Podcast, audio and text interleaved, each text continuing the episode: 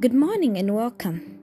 This is Pastor Lucy Painter with your daily insights, and we have been talking about battles for two weeks now.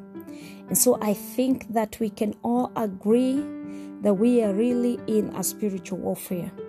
But as that realization that we are already in a battlefield hits us, I know some of us are asking, Why am I here?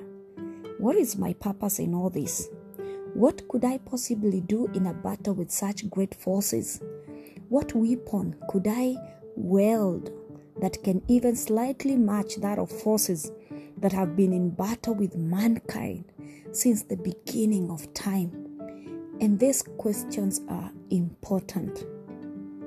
It would be naive of us to assume that we don't really need answers for them. But the question is, who do we direct them to? In what direction do we direct the questions? You see, sometimes we do have the right questions about our part in these battles, but we end up directing them the wrong way. Sometimes we are excited about going into battle until we are presented with the purpose of that battle. And then we start feeling inadequate for that purpose. We feel inadequate to wield the weapons the Lord has given us for use in the battlefield. And today we are going to look at one individual who was called to such a big task, a task he didn't feel like he was good enough for, a task he didn't think he had the credentials for. And we all know the story of Prophet Jeremiah and his response when the Lord called him to be a prophet for his nation. And as I have said before, because we have read this text several times in the Daily Insight, it's one of my favorite. Jeremiah 1 from verse 5 to 10. The Lord tells Jeremiah, Before I formed you in the womb, I knew you. Before you were born, I sanctified you. I ordained you a prophet to the nations. Then I said, Aha, Lord God, truly, I cannot speak, for I am a youth. But the Lord said to me, Do not say, I am a youth, for you shall go everywhere that I send you, and whatever I command you, you shall speak. Do not be afraid of their faces, for I am with you to deliver you, says the Lord. Then the Lord put forth his hand and touched my mouth. And the Lord said to me, Now I have put my words in your mouth.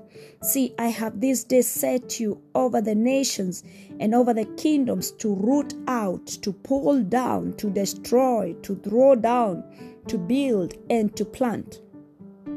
Yep. And we've talked about this that Jeremiah was quite young when he was called into prophethood. And if you read the entire book of Jeremiah, you will see exactly why he was fearful about his calling. Jeremiah's early messages to the people were condemnations of them for their false worship and social injustice. It was during his service as a prophet that the Assyrian army, the most powerful enemy of Israel and Judah, was destroyed. He was the one who prophesied the destruction of Jerusalem by the armies of Babylon. He prophesied the 70 years long captivity of Judah in Babylon if they failed to repent before the Lord for their iniquities. When the siege of Jerusalem was temporarily lifted at the approach of an Egyptian force, Jeremiah started to leave Jerusalem to go to the land of the tribe of Benjamin. He was arrested, charged with desertion, and placed in prison. He was later placed in an abandoned cistern or well where he would have died had it not been for the prompt action of an Ethiopian Ethiopian eunuch, Ebed Melech, who rescued him. So you see, the Lord was calling Jeremiah into a dangerous mission. He was putting him right in the middle of a battlefield and Jeremiah was justified to be scared. Yep. But how does the Lord respond to Jeremiah's fears? He tells him, Before I formed you in the womb, I knew you. You know, the Lord's wording as used in the in the in his in his word or in the Bible has more weight than our lit literal understanding of the word.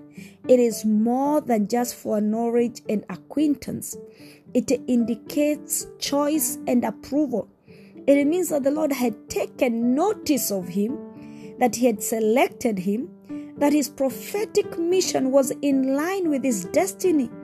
He needed to believe that he was destined to be in the prophetic service the way the same way we need to believe that when the Lord puts us at the battle front line, He knows the plans He has for us.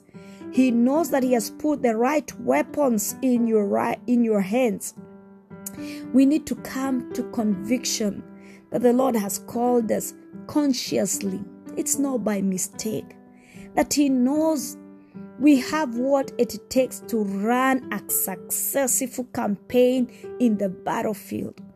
And the Lord gives us these assurances so that despite how we may feel, despite how impossible success may seem, we can align ourselves, we can align our will with His will. Yep, I know some of us might not understand how anyone would not want to have a prophetic gift. I mean, it's a beautiful and a noble calling, right? God can communicate directly to you, He can tell you about the future. You get a preview of events long before they occur. But if you ever get to interact with someone who has this gift, they'll tell you it's not all bliss all the time. The pain of the burden the gift brings is not as easy to bear as we sometimes think. It involves depths of crushing and breaking that the average believer, I, I, don't want to use that word, but sometimes some some believers cannot comprehend. You sign up for constant seasons of crucifixion you sign up to bear the burden of everything that's going on in the hearts of everyone around you, your nation. And sometimes you feel the pain of the whole world, like Jeremiah, who has been called to be a prophet to the nations. You bear the pain of the righteous, you carry the weight of the faithless. This is a gift of relentless and persistent weakness of the flesh. Do you remember Paul pleading three times for the release from his thorn in the flesh, but was denied for his own sake and that of the kingdom of God. You get your share of rejection by your own people. You become a, the scapegoat for everything wrong thing you had prophesied and it came to pass. This is a calling into a battle that is fought in loneliness and isolation. This is what Jeremiah's call involved. And I'm sure you can understand why he was reluctant. Because sometimes we point fingers when we look at Jeremiah and say, Why was he saying? And you know, no, I'm just but a youth. This is why he didn't think he had what it takes to fight the battle the Lord was calling him into. But the Lord tells him, Do not say you are a youth. Do not say you are too young for this fight. Do not say you have not done this before. You shall go to all whom I send you, and whatever I command you, you shall speak. Do not be afraid of their face, says, For I am with you to deliver you. God was literally telling him to, I understand all this, Jeremiah. I know what I'm asking you to do, but don't be afraid. I'm with you. I'm sending you into a fierce battle, but I'm putting my weapons into your hands. And the Lord doesn't rebuke him for his feelings of inadequacy. He speaks to him with both encouragement and persuasion. And he touches Jeremiah's mouth with his hands. He puts into him the words he was going to say to the people. He handed Jeremiah the sword of his word to go into battle with. You know, we said yesterday that the Lord hasn't called us to go into battle unprepared. He sends us into battle with his full armor. The armor we talked about yesterday, you know, the belt of truth, the breastplate of righteousness, the shoes of the gospel of peace, the shield of faith, the helmet of salvation, the sword of the spirit. And the Lord tells Jeremiah, I have this day set you over the nations and over the kingdoms to root out, to pull down, to destroy, to throw down, to build, and to plant. You remember yesterday's reading? The Word of God told us that we are wrestling to pull down strongholds. And this is the same battle that Jeremiah was being called to to root out and to pull down, to destroy, to throw down kingdoms, to build and to plant. You see, the Lord sends us into battle with His authority. That whenever we raise His sword in war, it'll be like the Lord has raised it Himself that we may cast down, cast out demons in his name, that we may pull down strongholds in his name. And I pray today, may you receive the Lord's word of encouragement in Jesus' name. May the word of God persuade you to take your place in the spiritual battle that we are in.